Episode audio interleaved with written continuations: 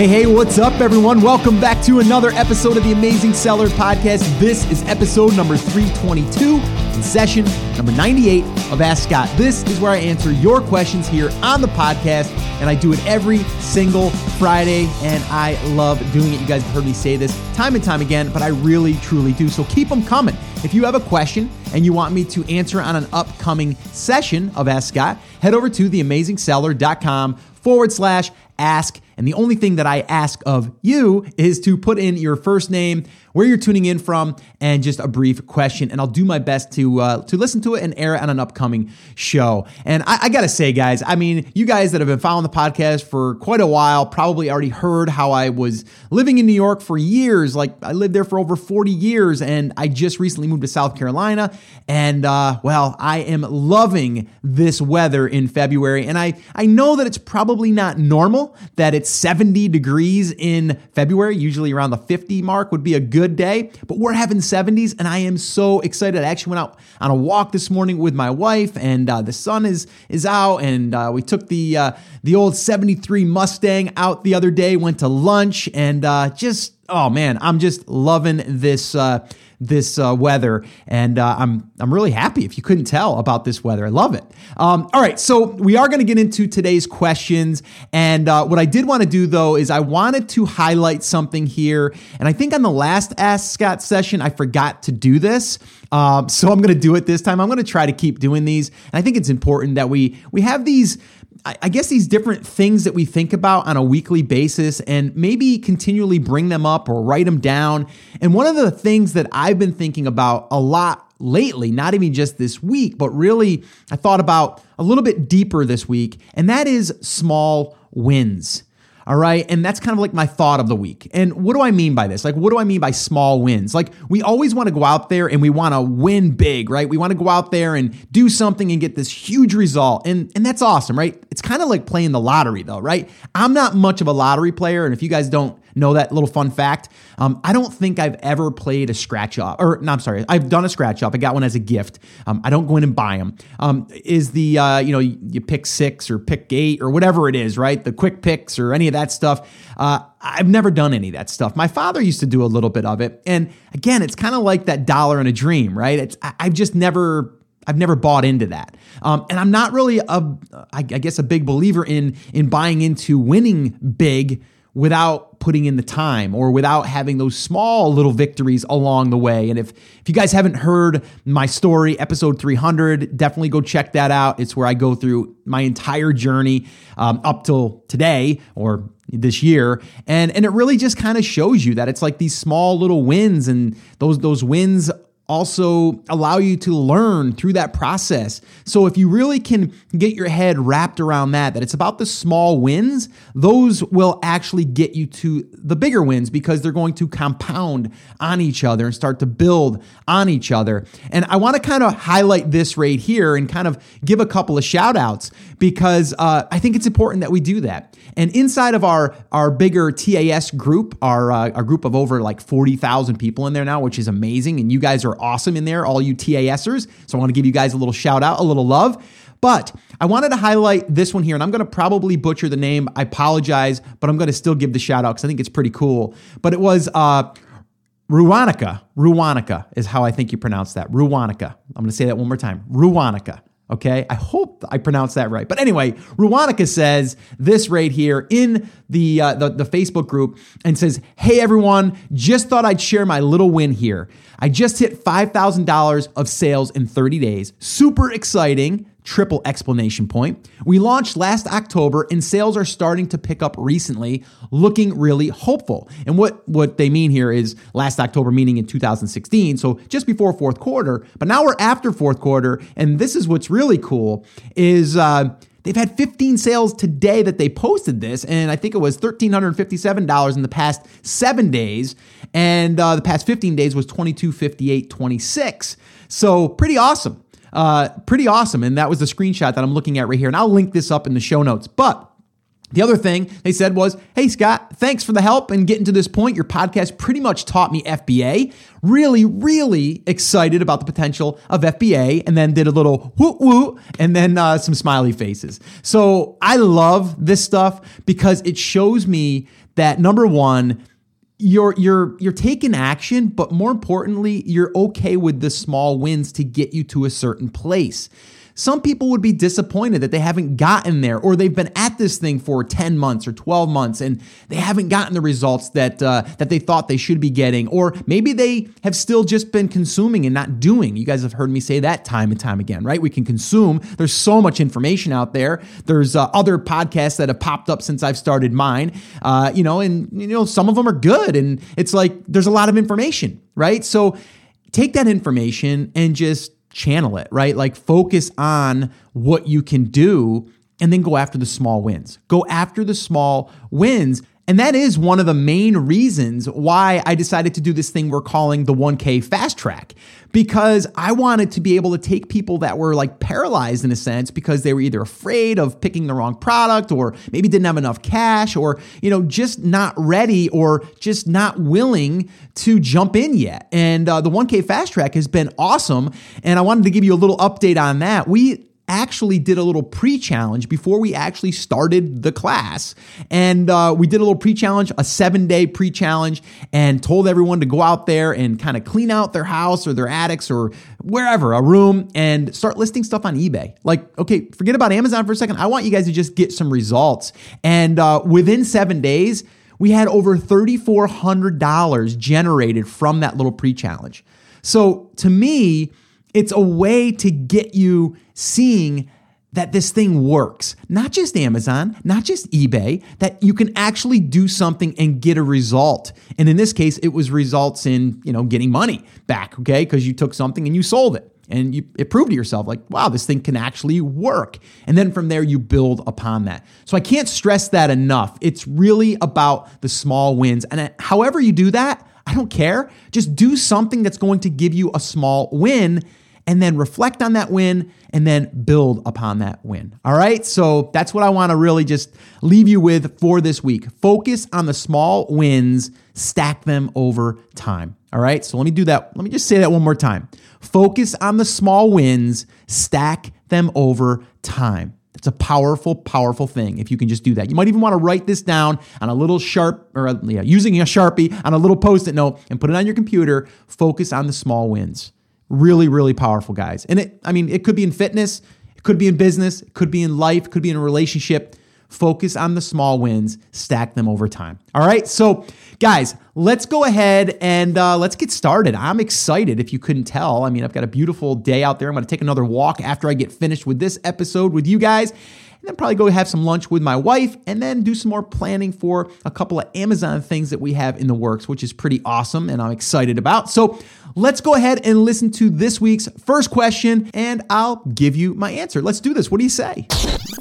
Hey, Scott, this is Brendan in Colorado Springs. Uh, I love the podcast and I just had a quick question about sourcing. I was wondering if you had any experience with using, I think it's called 1688 uh, for sourcing as opposed to Alibaba. The reason I ask is because I speak fluent Mandarin and I thought it might be advantageous to go directly through a Chinese sourcing site because I thought maybe I could get better prices or something like that. But I was wondering if you had any idea whether or not this was true. And if not, can you think of any other ways that a Mandarin speaker could leverage this skill to their advantage as an FBA seller? Seems like a really valuable skill in this business, but I haven't I currently haven't found exactly how to apply it. That's it for now. Uh, love all the great content. Have a good one.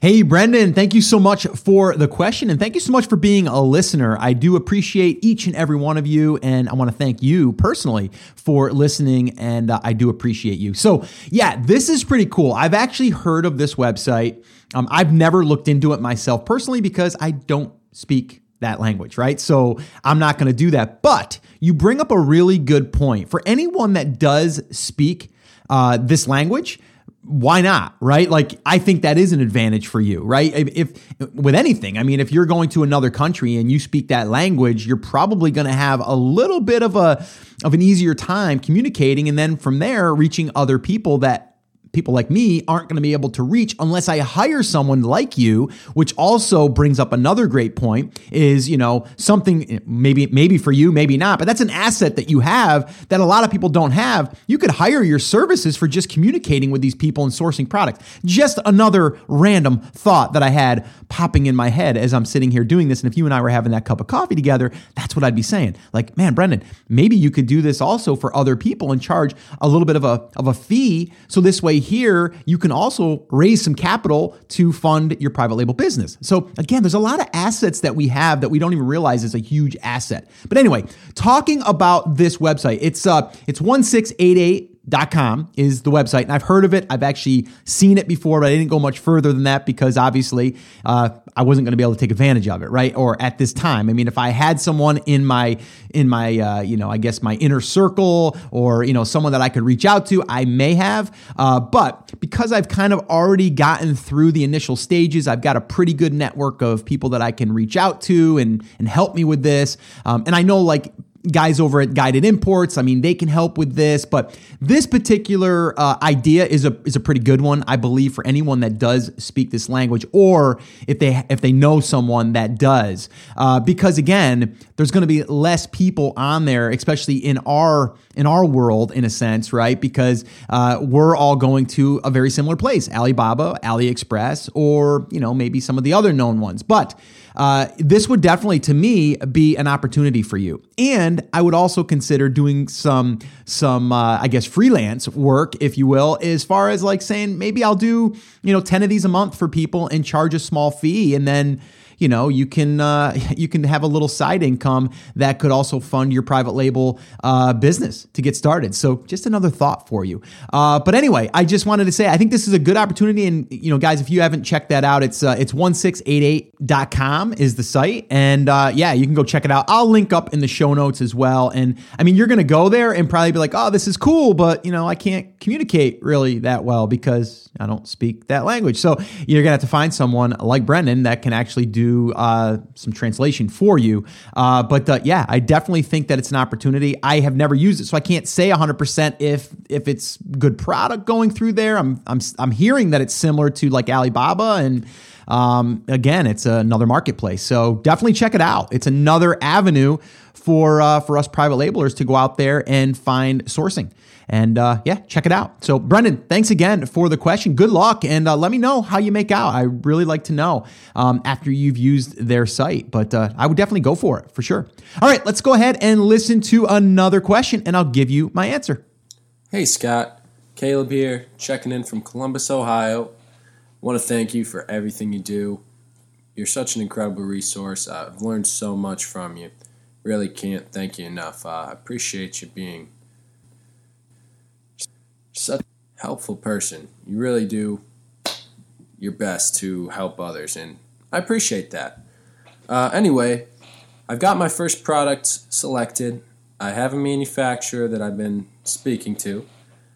The final sample actually just got finished today. I just got pictures in my email this morning. Really excited. Probably be another couple days, maybe a week before I get my hands on that. But uh, my question relates to brand registry. Now, my product is not going to have my company name printed on it. It is going to be a sub brand uh, and logo that I'm going to have printed on this product. Is that going to be an issue with brand registry since the brand I'm going to try and register is not going to be the exact same name as my company? I really appreciate your help and thanks for everything. Hey, Caleb, thank you so much for the question, all the way from Columbus, Ohio. Again, thank you so much for being a listener and the kind words. I do appreciate it. Thank you.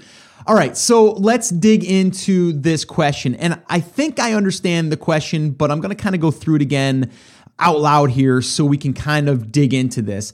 From what I'm gathering is, is you're a brand new seller. You've created a brand new seller's account and it's XYZ deal site or something like that is your brand name. We're just going to say that. And then you want to launch something in the kitchen space that's going to be sold by that brand, but that brand could be its own name. It could be like XYZ kitchen supplies, right? And then you're going to maybe possibly do another one. We call this like our open brand, where you have like your main brand, okay, or that's the, let's call that the store in a sense. And then you're gonna have multiple brands underneath that.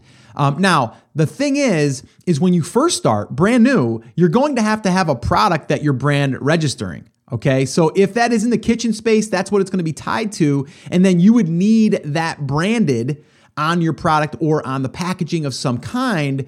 And then you're also to have to prove that you have a website that's selling that brand, and you are going to have to have that product on your page that is showing that it's your product, but then also that you're driving that link back to Amazon, uh, or it doesn't have to go back to Amazon. They would like that, but this way here it shows you that you're the owner of that brand uh, because it's on your website. Your your website has your your logo. The one thing I found, and things are always changing. We all know that, right? In Amazon, so this might be different whenever you listen to this, maybe you're listening to this six months after I recorded it, it could be different.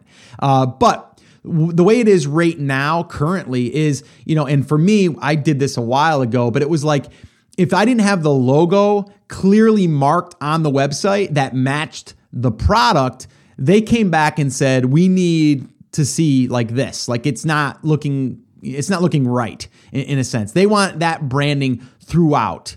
Okay. So I would think if you have a main brand XYZ wholesale or whatever, or XYZ, you know, great deals, whatever your main brand is, if that is if that is what you're brand registering and you want those products underneath there to be brand registered, I'm not sure that that's going to work if you just brand like your main website as XYZ great deals and then have all of these other products. Because it's kind of like, think about this for a second.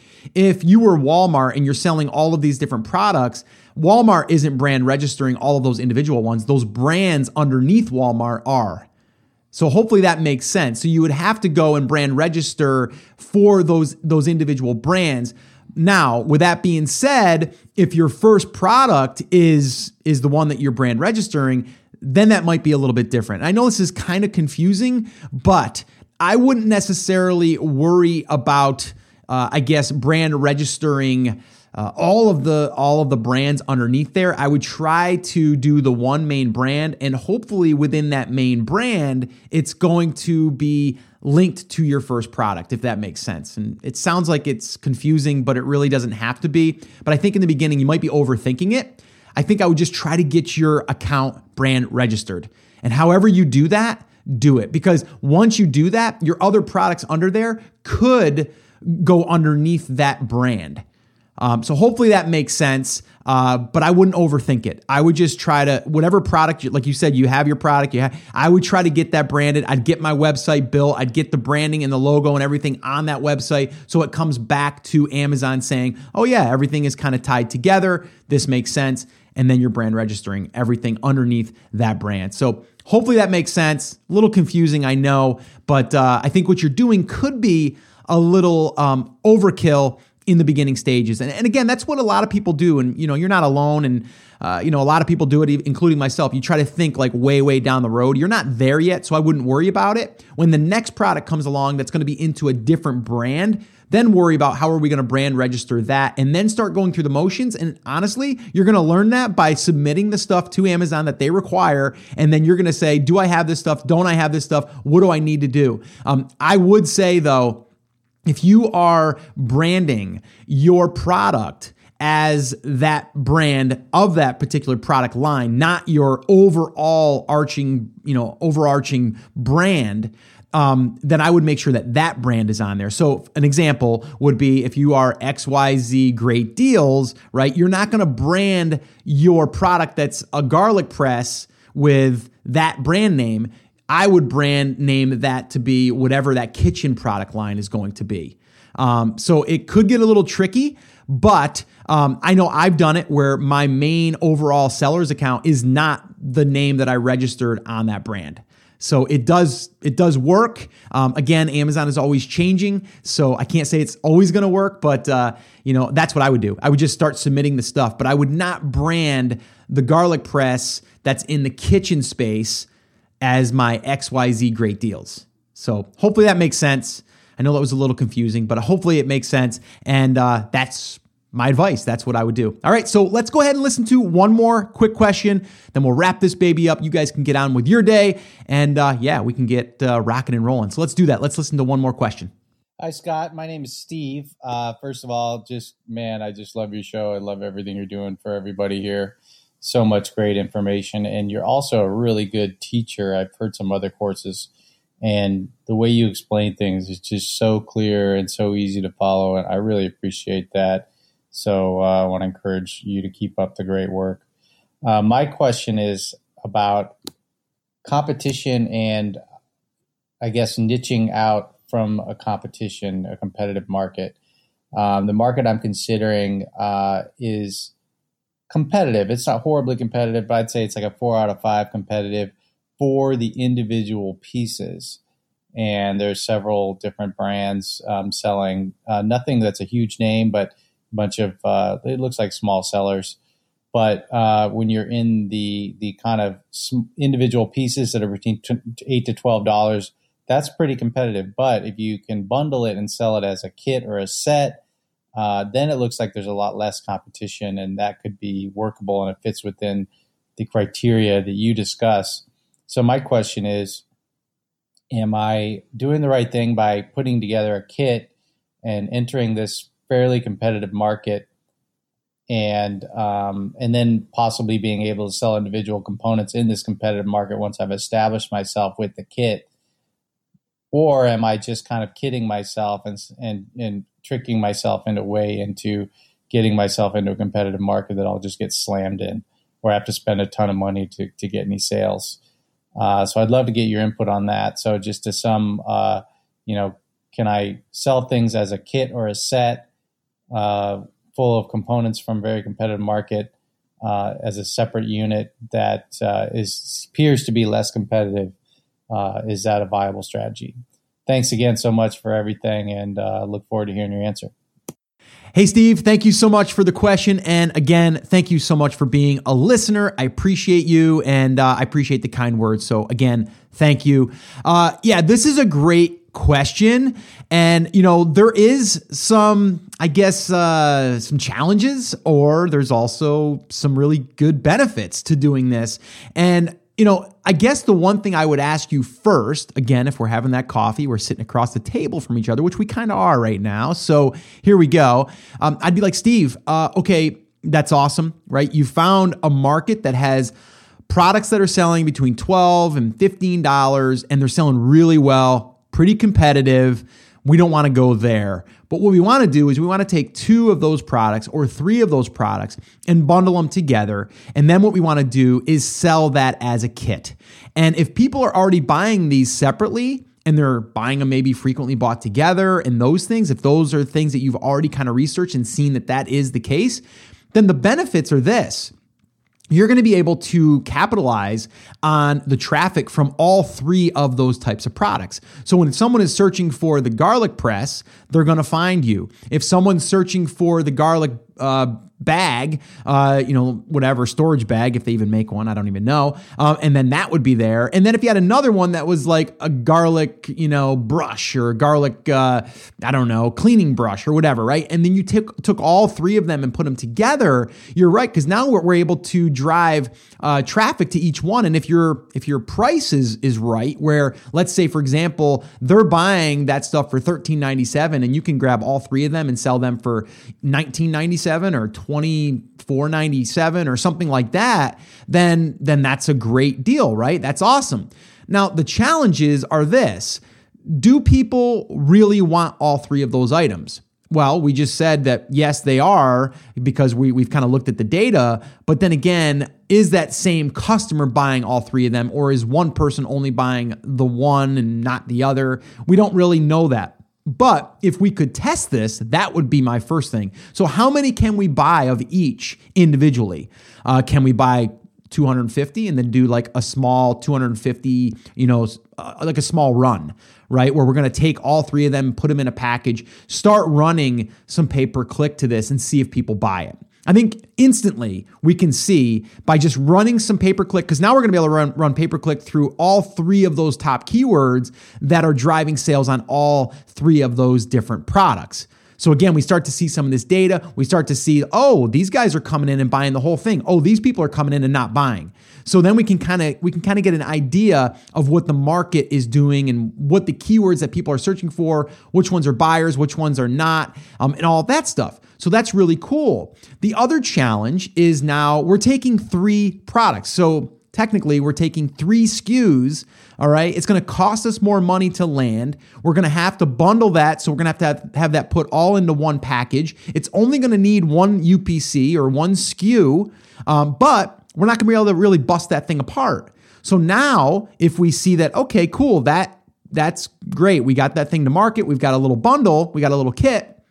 But now we want to break that apart. Now we want to sell each one of those individually, which again, I think is another smart strategy because now we can say, all right, you can buy the kit or you can buy all of them individually.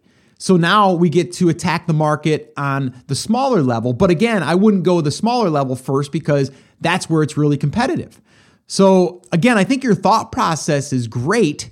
But again, you have to understand that you're still entering a competitive market. And I don't know what competitive is, you know, that, that you're referring to. Is it 50 a day? Is it 100 a day? How many reviews are we talking about? Are we talking about like, you know, hundreds of reviews? Are we talking about thousands of reviews? Like those are other things that I would be taking into my equation. And then I would want to really see the depth as far as like, okay, are they all very similar products? Are they made up of the same components? Um, what is going to differentiate mine other than it's a bundle? Is it just the bundle? Is that the the differentiator, or is it now yours is a bundle, but then it also has a couple extra features on the certain device? Like there's all of these different things that are going to come into it. But I, I think at the at the least, I would try to get the three products or four or how many ever it is. I would try to create those bundle kits and I would try to get them launched and I would drive pay per click traffic day one.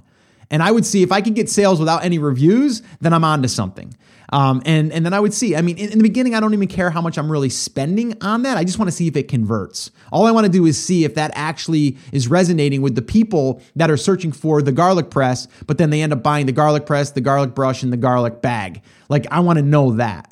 Um, or maybe I, I only advertise, or I'm, I'm sorry, I'm, I'm going to set up those three campaigns. One of them, I'm going to be targeting the garlic brush. Someone searching for the garlic brush is then going to lead into actually buying the bundle uh, or the bag, vice versa, whatever.